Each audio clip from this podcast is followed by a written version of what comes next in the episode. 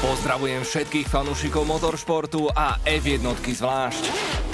Toto sú formuloviny Števajzeleho.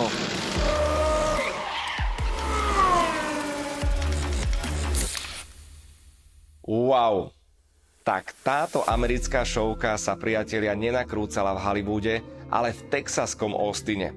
Epická bitka o titul stále naberá na obrátkach. Žiaden Alonso, Massa, Rosberg, Vettel či nebodaj Bottas. Najťažším rivalom v kariére Louisa Hamiltona je spojenie Maxa Verstappena z Red Bull Racing. Ale poďme pekne po poriadku.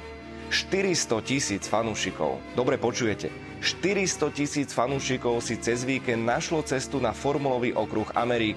Ako znie trochu divný, ale oficiálny názov. Koubojský klobúk dole pred organizátormi a promotérom.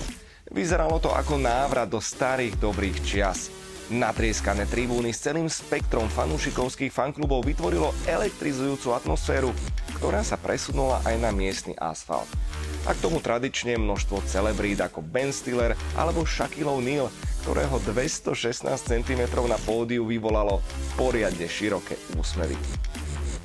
Lewis Hamilton mal z druhej pozície dokonalý štart, natlačil sa cez Maxa Verstappena a diktoval tempo, lenže Max sa ho držal ako kliešť.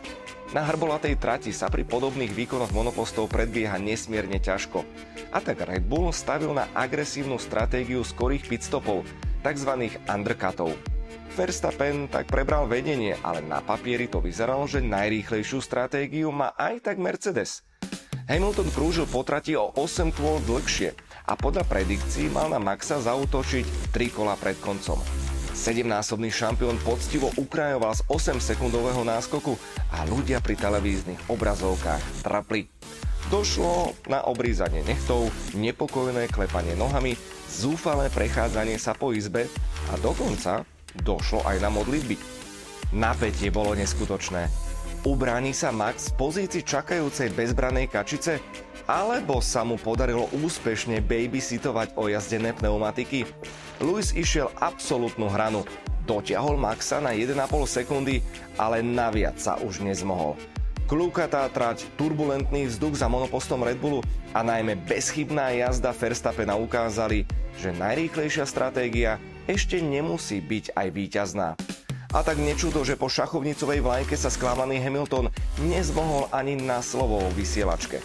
Kde sú tie časy, keď si Max vyslúžil prezivku Crash Stappen? Nezabúdajme, že do F1 vhúpol ešte ako 17-ročný Fagan a veru nevyhol sa viacerým nehodám a zbytočným chybám. Vo svojej 7. sezóne a 24 rokoch je však po 17 podujatiach lídrom šampionátu s náskokom 12 bodov.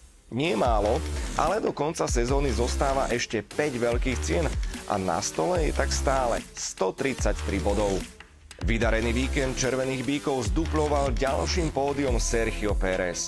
Mexičan mal ráno pred pretekmi žalúdočné problémy a ako na potvoru sa mu hneď po štarte pokazil systém napitie, ktorý funguje v princípe tak, že po stlačení gombíka vám cez hadičku v prilbe strekne do úst tekutina z flaše cieli sme tak videli totálne vysušeného Čeka, ktorý ledva stal na nohách.